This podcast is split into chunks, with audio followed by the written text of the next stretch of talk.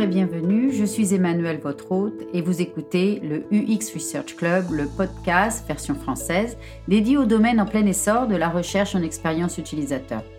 À qui s'adresse ce podcast?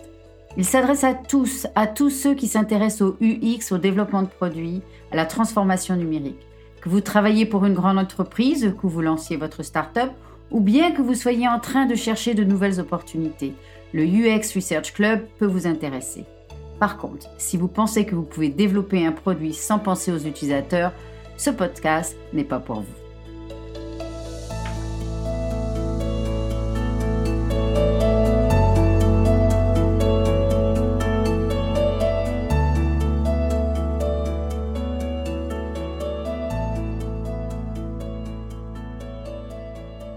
Très souvent, dans les entreprises, les chercheurs en expérience utilisateur sont les derniers rôles qui sont recrutés lors des transitions digitales. Et très souvent, nous sommes également les premiers qui subissent les coupes budgétaires. Nous manquons de budget, de ressources. Nombreuses sont les entreprises qui n'ont pas de chercheurs en expérience utilisateur et pensent que les designers ou autres profils internes peuvent compenser le rôle de chercheur. Certaines grandes entreprises n'ont qu'un seul chercheur UX contre des dizaines de designers et de chefs de produits. J'évolue dans le domaine de la recherche en expérience utilisateur depuis un moment. Pour être honnête, ça a été le parcours du combattant. Et ce l'est toujours, plus ou moins. J'ai passé beaucoup de temps à me battre pour obtenir ne serait-ce qu'un peu de budget, un minimum de reconnaissance et d'appréciation pour le travail accompli. Je pense que jusqu'à ce que notre discipline soit pleinement reconnue comme ayant un impact important pour toutes les entreprises et organisations qui souhaitent développer des produits et des services performants, le chercheur UX à tout niveau doit être prêt à assurer et assumer les responsabilités d'évangélisation de la recherche en expérience utilisateur, de se battre pour obtenir du budget et pour assurer que vous ou vos équipes fournissez des résultats de haute qualité et de faire preuve de beaucoup de résilience. Quand je regarde en arrière et parfois j'essaie de calculer combien d'économies j'ai fait faire aux organisations pour lesquelles j'ai travaillé et combien de revenus j'ai réussi à générer grâce à mes recherches, c'est incroyable. Sans oublier que j'ai très souvent identifié des problèmes majeurs qui auraient été catastrophiques pour l'offre, l'image et la notoriété de l'entreprise. Néanmoins, je ne pense pas qu'ils voient réellement les avantages de la recherche utilisateur. En fait, ils ne comprennent pas vraiment ce que nous faisons. L'épisode d'aujourd'hui parlera des avantages de la recherche en expérience utilisateur, expliquera pourquoi certaines organisations n'apprécient pas vraiment la recherche en expérience utilisateur à sa juste valeur, quels sont les retours sur l'investissement et comment enregistrer et calculer le retour sur l'investissement réalisé par le chercheur ou les équipes de recherche en expérience utilisateur. Utilisateurs, clients, citoyens ou peu importe comment vous voulez les appeler, ont tous quelque chose en commun ils veulent tout avoir instantanément à portée de main, via leur téléphone, ordinateur, tablette, montre, télévision, etc. Que vous travaillez pour du B2B ou du B2C, donc business to business ou business to client, les mêmes principes s'appliquent. Tous les secteurs sont concernés par la transformation numérique. Les grandes organisations et de nombreuses entreprises sont mises au défi par la flexibilité et la réactivité des startups et des nouvelles organisations. S'ils ne veulent pas mourir, ils doivent faire quelque chose rapidement, en imposant leur présence sur le web ou en créant une application, mais aussi en améliorant leurs processus internes en les numérisant. S'ils exécutent encore des processus hors ligne, tels qu'en s'appuyant fortement sur le support client, les ventes par les représentants et même les processus papier, ils ont vraiment besoin de passer au digital. Sans ces changements, ils pourraient subir des conséquences dramatiques. De manière générale, les startups ont une bien meilleure compréhension de ce qu'est la recherche en expérience utilisateur et apprécient vraiment l'importance de comprendre les besoins des utilisateurs. Le problème avec les startups, c'est qu'elles n'ont pas beaucoup de budget pour commencer à recruter des chercheurs. Mais ils sont peut-être plus susceptibles de fonctionner de manière DIY, en se documentant et en essayant de faire la recherche eux-mêmes s'ils n'ont pas de budget. Dans quelques semaines, je ferai une série de trois épisodes sur la façon de planifier, d'exécuter et d'analyser les projets de tests utilisateurs. J'espère que cela pourra aider certains d'entre vous. Ainsi, comme je le disais auparavant, les startups sont plus susceptibles d'adopter la recherche UX, alors que dans les grandes organisations, les employés n'aiment pas les changements, ils n'aiment pas être mis au défi, et en plus ils ont tendance à ne pas vraiment comprendre ce que nous faisons. Le mieux que nous puissions obtenir est d'être appelé UX designer, et ils pensent que la seule chose que nous faisons est de cocher la case de l'exercice de test d'utilisabilité. La semaine dernière, j'ai fait un épisode sur la recherche utilisateur et bien plus que de l'utilisabilité. Je recommande fortement si vous avez le temps de l'écouter, bien sûr si cela vous intéresse. Auparavant, la norme était que les entreprises disaient aux clients ce qu'ils devaient faire. Ce type d'approche ne les aidera plus pour très longtemps. Aujourd'hui, beaucoup ont réalisé également que le design, même si la profession a maintenant quelques spécialités telles que le design visuel, le design d'interaction ou le design de contenu, cela ne suffit pas pour créer un produit ou un service en ligne réussi. Un produit peut avoir fière allure dans le sens d'avoir un très beau design, mais si l'utilisateur ne peut pas l'utiliser, tout l'argent que vous avez dépensé pour votre agence de design ou vos designers peut être considéré comme du gâchis. La recherche en expérience utilisateur utilise des méthodes de recherche scientifiques, quantitatives et qualitatives, pour comprendre et évaluer le comportement, les besoins et la motivation des utilisateurs lorsqu'ils utilisent un produit ou un service numérique. En intégrant la recherche à travers les différentes phases du développement de produits, vous allez comprendre vos clients, vos utilisateurs et leurs besoins, identifier les problèmes rencontrés par les utilisateurs lorsqu'ils utilisent un de vos produits, mais également cela vous aidera à identifier des opportunités pour votre entreprise et aussi vous permettre de limiter les risques de sortir d'un produit qui n'est pas prêt. Et ces avantages financiers seront de réduire les coûts et d'augmenter les revenus. Je ne suis pas sûre que les entreprises se rendent bien compte de tous ces avantages. Ils ont tendance à oublier l'implication financière lorsqu'ils doivent refaire le développement ou modifier leurs produits, alors qu'ils auraient pu créer un bon produit du premier coup simplement en intégrant la recherche au développement de leurs produits. Certains d'entre eux sont plus ouverts d'esprit et ont réalisé que la seule façon de répondre aux attentes des deux, clients et industrie, est de mener des recherches UX selon un calendrier régulier en incluant la recherche tout au long de leur processus de développement de produits et en commençant dès que possible par une phase de découverte. Laissez-moi vous donner un exemple.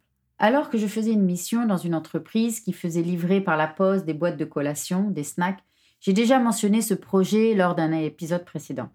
Nous avions identifié que la vente du nouvel offre ne se passait pas comme prévu, ce qui était dû à un blocage lors du parcours utilisateur. L'utilisateur quittait le site et ne finalisait pas la transaction à cause de ce problème. Lors des séances de recherche, nous devions également évaluer une autre offre qu'il considérait. Il souhaitait vendre en ligne de gros sacs de collation. Lorsque nous avons analysé les données, nous pouvions identifier que les utilisateurs n'étaient pas très friands de cette nouvelle offre. Ils disaient qu'ils pouvaient trouver mieux et moins cher euh, l'équivalent dans des supermarchés et qu'ils n'étaient pas très intéressés par cette offre. Mais lorsque nous étions en train de faire l'analyse, nous avons pu identifier que les participants mentionnaient qu'ils aimeraient vraiment pouvoir acheter la portion individuelle des petites collations dans des magasins. Lorsque nous avons présenté les résultats de la recherche, l'entreprise, notre client, s'est montré très intéressé par nos résultats, et notamment concernant cette nouvelle offre. Ils ont essayé le concept et quelques mois plus tard, les boîtes individuelles étaient disponibles dans un certain nombre de commerces. Un succès, quoi. La preuve en est que même aujourd'hui, vous pouvez voir tous ces snacks dans les supermarchés ou les magasins au Royaume-Uni et aux États-Unis. Dans les mêmes séances de recherche avec nos 20 participants, nous avons pu voir le problème lors du parcours utilisateur qui était de commander une boîte de collation pour un ami ou un membre de sa famille. Le blocage a été résolu et nous avons pu observer une augmentation des transactions, donc de revenus. Nous avons également identifié qu'il n'y avait pas beaucoup d'appétit pour euh, l'offre potentielle de vendre des gros sacs de collation, ce qui signifie que l'entreprise n'a pas dépensé d'argent pour lancer un nouveau produit, ce qui aurait probablement échoué avec les coûts que cela implique. Par conséquent, la recherche a permis de réduire certains coûts et de faire des économies. Nous avons également identifié le souhait d'une nouvelle offre. Elle a été testée et semble avoir eu un succès, car bien des années plus tard, cette offre est toujours dans les commerces. Par conséquent, je suppose que cette offre génère des revenus. Gardant à l'esprit que cette entreprise n'avait pas de chercheur interne et m'a contacté lorsque je dirigeais mon agence de recherche en expérience utilisateur. Je les ai accompagnés tout au long du processus. J'ai travaillé en étroite collaboration avec les équipes commerciales et marketing pour comprendre leurs objectifs et répondre à leurs questions. De plus, je les ai impliqués tout au long de la recherche. J'ai également organisé les sessions dans leur bureau en créant un laboratoire DIY, en installant la séance dans une pièce et en les laissant regarder euh, sur un écran en direct dans la pièce voisine. C'était très intéressant de les voir commenter et prendre en compte ce que les utilisateurs disaient. C'est la première fois qu'ils faisaient de la recherche UX. Nous pouvions voir comment cela avait changé euh, leur façon de voir euh, leurs clients et leur offre. Quel a été le retour sur l'investissement de ce projet? Toutes les évidences et les informations fournies par cette recherche ont aidé l'entreprise à prendre les bonnes décisions, ce qui a permis de réduire les coûts et d'augmenter les revenus. Tout ça avec seulement cinq semaines de recherche. Je suis tombée sur un communiqué de presse concernant cette société il y a quelques semaines. Donc voici un extrait. Le détaillant multicanal axé sur la technologie a été l'un des premiers pionniers du modèle d'abonnement dans l'industrie des collations et a combiné son expertise avec des données avec l'innovation pour créer des collations saines à emporter pour rivaliser avec des choix moins bons pour la santé tels que des barres chocolatées, en cas salé, etc. Maintenant, leurs snacks euh, sont placés de chaque côté des allées des caisses euh, dans les supermarchés du Royaume-Uni et des États-Unis. Lorsque j'ai commencé euh, cette mission, l'entreprise n'avait aucune intention de commencer à vendre des snacks dans les supermarchés. Cela vient donc de la recherche et comme vous pouvez l'imaginer, le retour sur l'investissement est énorme. J'aurais dû travailler gratuitement et demander une commission sur les ventes. Voici un deuxième exemple. Je travaillais dans une société européenne de réservation de voyages en ligne et nous testions leur première application iPad. C'était il y a quelque temps, au début de l'iPad. Le test était simple, il s'agissait de vérifier le parcours utilisateur de la réservation d'un vol. Les sessions de recherche ont été faites en France, comme l'application était en français. Nous avions fait les séances dans leur bureau pour des raisons de budget. Nous avons recruté différents types d'utilisateurs. Toutes les séances étaient euh, enregistrées et analysées, etc. Nous avons recruté différents types d'utilisateurs. Toutes les séances ont été enregistrées et analysées. La première partie de la séance était vraiment pour comprendre les utilisateurs, leurs habitudes de voyage, etc. En sorte une mini découverte. La deuxième partie était basée sur des tâches pour identifier si l'utilisateur, les utilisateurs d'ailleurs, pouvaient réserver leur vol. Tout le design avait l'air bien, il n'y avait pas de gros problèmes euh, dans le design, l'aspect visuel de l'application était superbe et le designer avait fait un travail excellent. L'application était nette et avait l'air vraiment bien. Mais pendant que nous étions en train de tester le parcours utilisateur, euh, l'utilisateur devenait très frustré à chaque fois qu'il utilisait des fils spécifiques tels que euh, l'aéroport de son choix ainsi que la requête d'un vol direct uniquement il s'avérait que le back-end ne prenait pas en compte ces éléments, aéroport et type de vol. Par conséquent, les résultats fournis ne répondaient pas du tout aux attentes des utilisateurs. Les commentaires des utilisateurs, lorsqu'ils parlaient à haute voix, exprimaient beaucoup de frustration, un manque de confiance dans l'application et très peu de motivation à utiliser le produit dans le futur. Nous avons également capturé le score du système d'utilisabilité, le SUS, qui évalue l'utilisabilité d'un produit numérique. Le score moyen doit être de 68. Donc, en bref, si le score est inférieur à 68, votre produit, à mon avis, n'est pas prêt à être utilisé par des clients. Dans le cas de cette recherche, le score était de 52, ce qui n'était pas terrible pour une application iPad. Cette recherche a permis d'identifier le problème et de faire travailler l'équipe de produits et les développeurs afin de résoudre ces problèmes de back-end. Quelques semaines plus tard, le produit était corrigé et était prêt à être lancé. La recherche a non seulement identifié un problème, mais a souligné que si le produit était sorti, l'impact aurait été conséquent, non seulement pour l'image de l'entreprise, mais aurait également entraîné une perte de revenus. Permettez-moi de vous donner un dernier exemple. Celui-ci provient du secteur public, alors que je dirigeais ma propre société de recherche en expérience utilisateur. J'ai travaillé sur de nombreux projets pour euh, le gouvernement britannique, y compris des projets exemplaires liés au gov.uk. Laissez-moi vous donner un peu de contexte. Le gouvernement britannique a traversé une transformation numérique massive qui a commencé vers 2012. Euh, ils ont transitionné vers la méthode agile, ils ont créé des projets exemplaires, mis en ligne tous les processus systématiques, Ils ont créé le gov.uk. Ils ont créé la standardisation de tout le design des sites du gouvernement et des différents ministères. Ils ont créé un design system, euh, la création d'un nouveau ministère digital, le GDS, et ils ont introduit systématiquement la recherche en expérience utilisateur dans le développement de leur projet, plaçant l'utilisateur au centre du développement du produit.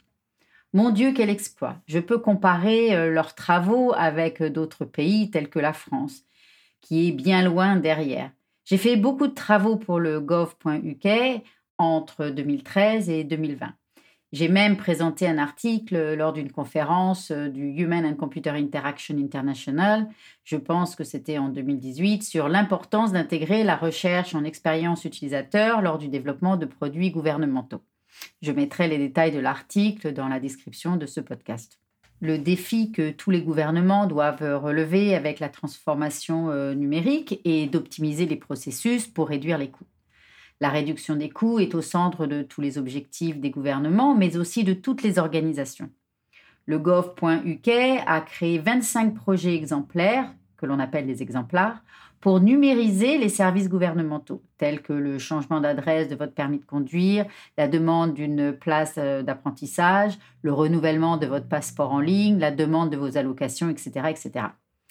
Ces exemplaires ont permis d'identifier les meilleures pratiques. Au même moment, ils ont déplacé le développement de produits en interne en suivant une méthode agile au lieu d'acheter des solutions toutes faites.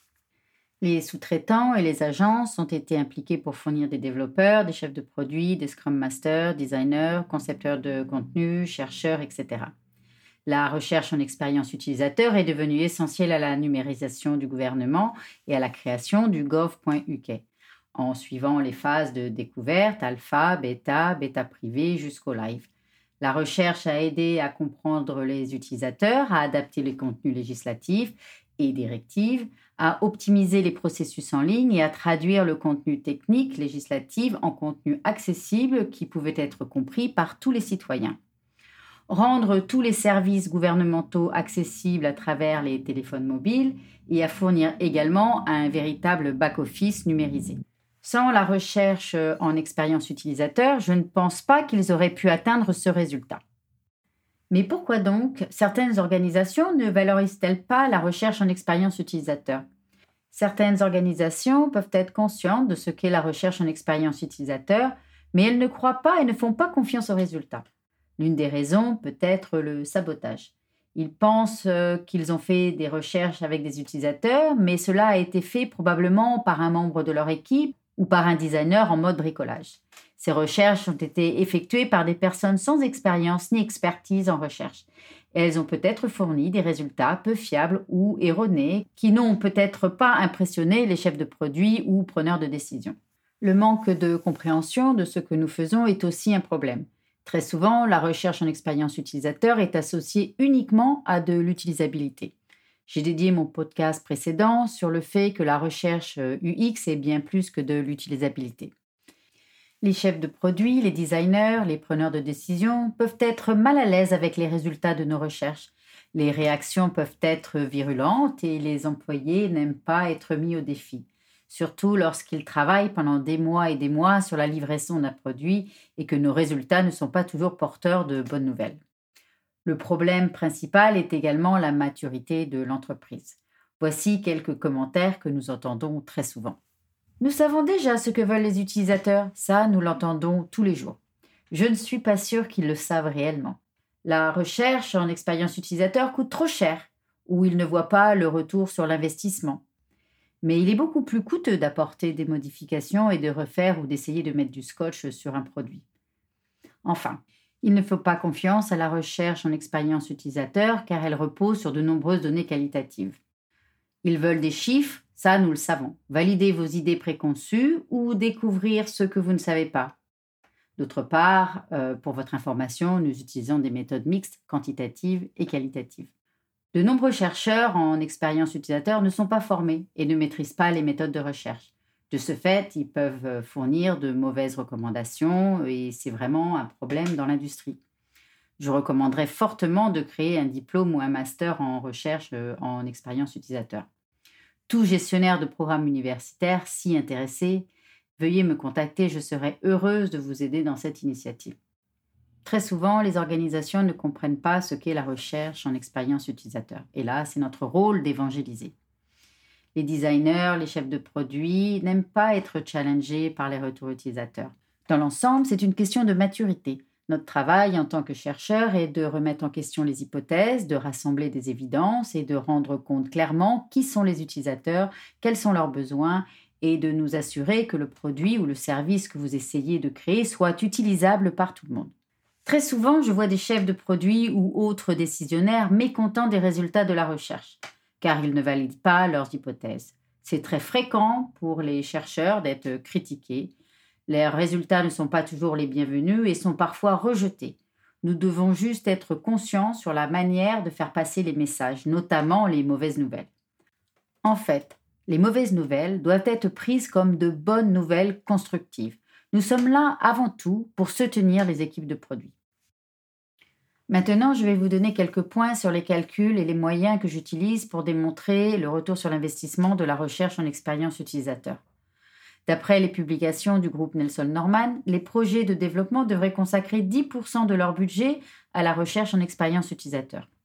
Une règle de base est que, après avoir fait de la recherche en expérience utilisateur, un site web augmenterait ses mesures souhaitées de 135% en moyenne, avec un taux de conversion des ventes qui augmenterait de 100%, un trafic visiteur qui augmenterait de 150%, une productivité des performances des utilisateurs qui augmenterait de 161% et l'utilisation de nouvelles fonctionnalités de 202%.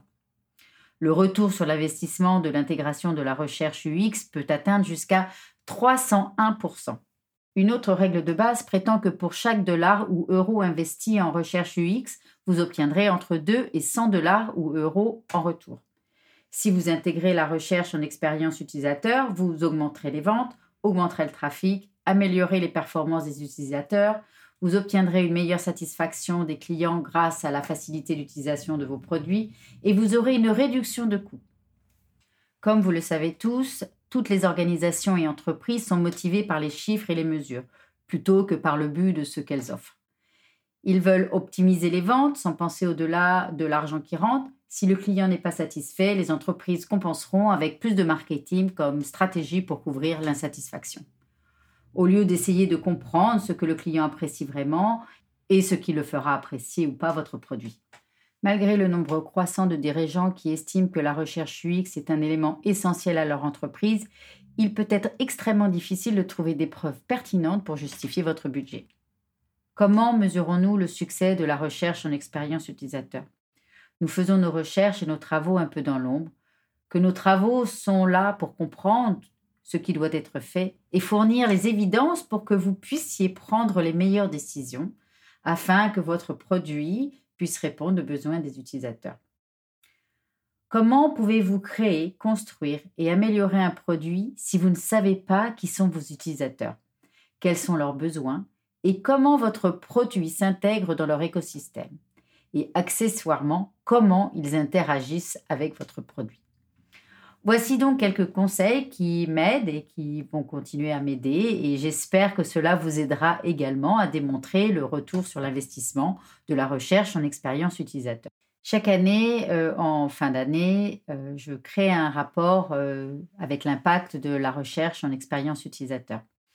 Ce rapport comprend les points suivants. Le nombre de projets, le nombre de participants qui ont participé à nos recherches, les méthodes que nous avons utilisées, le nombre de projets alignés avec les objectifs euh, de l'entreprise, les impacts internes avec l'optimisation des processus, les impacts au niveau global avec l'alignement de la recherche avec les objectifs de l'entreprise, avec combien de participants avez-vous fait vos recherches, combien de demandes de recherche avez-vous obtenues, combien de projets ont été terminés, nombre de résultats à faible impact, nombre de résultats à impact moyen et à fort impact, collecter le nombre de bloqueurs que vous avez identifiés, catégoriser les résultats avec une échelle de gravité, ce que l'on appelle en anglais la severity scale, faire la liste des KPI qui sont des indicateurs d'une entreprise qui permettent de mesurer une performance, par exemple le SUS est très utile pour l'utilisabilité, et si possible créer une enquête sur mesure pour évaluer ce qui compte pour vos utilisateurs. Combien de trafic en plus avez-vous obtenu sur votre site ou plateforme? Combien de revenus supplémentaires? Combien avez-vous économisé avec la diminution du support client? Et les nouvelles initiatives qui ont été issues des travaux de recherche Vous verrez avec cette compilation, les résultats sont assez impressionnants. Et ce qui est le plus intéressant, c'est que personne ne s'en doute. Chaque projet de recherche en expérience utilisateur aura une sorte de retour sur l'investissement. La taille n'est pas toujours prévisible en avance. Les exemples que je vous ai présentés aujourd'hui concernaient l'identification des risques possibles liés à la sortie d'un produit qui n'était pas prêt, la réduction des coûts, l'identification de bloqueurs et l'identification d'opportunités. La recherche en expérience utilisateur est essentielle et honnêtement, lorsque vous avez un potentiel de retour sur l'investissement de 300%, je ne comprends pas pourquoi les entreprises ne le voient pas. Parfois, ils préfèrent investir dans quelque chose qui n'a aucune chance de réussir, mais qui a l'air super cool.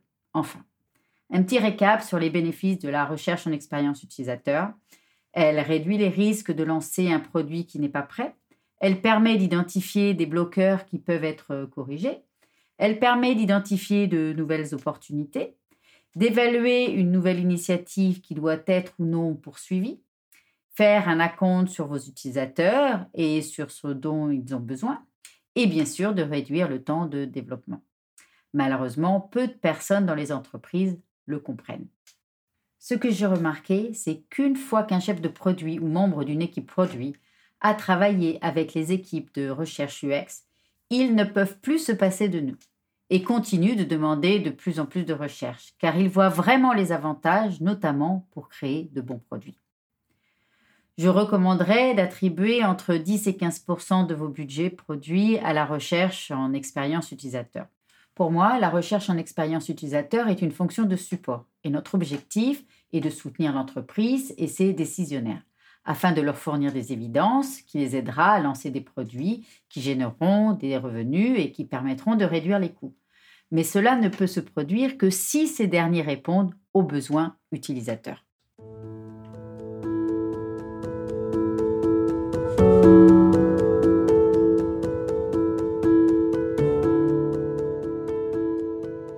J'espère que cet épisode vous a plu. Si vous avez des questions, n'hésitez pas à me contacter. Vous pouvez m'envoyer un email à info@uxresearchclub.com. Vous pouvez également trouver de nombreuses informations sur la recherche en expérience utilisateur dans mon livre Practical User Research: How to Integrate User Research to Your Product Development. Malheureusement, il est en anglais et je n'ai pas encore eu le temps de le traduire en français. Si vous souhaitez soutenir le UX Research Club version française, vous pouvez le partager sur vos réseaux sociaux ou écrire une revue ou un commentaire. À la semaine prochaine pour un nouvel épisode. Je vous remercie de votre écoute. À bientôt.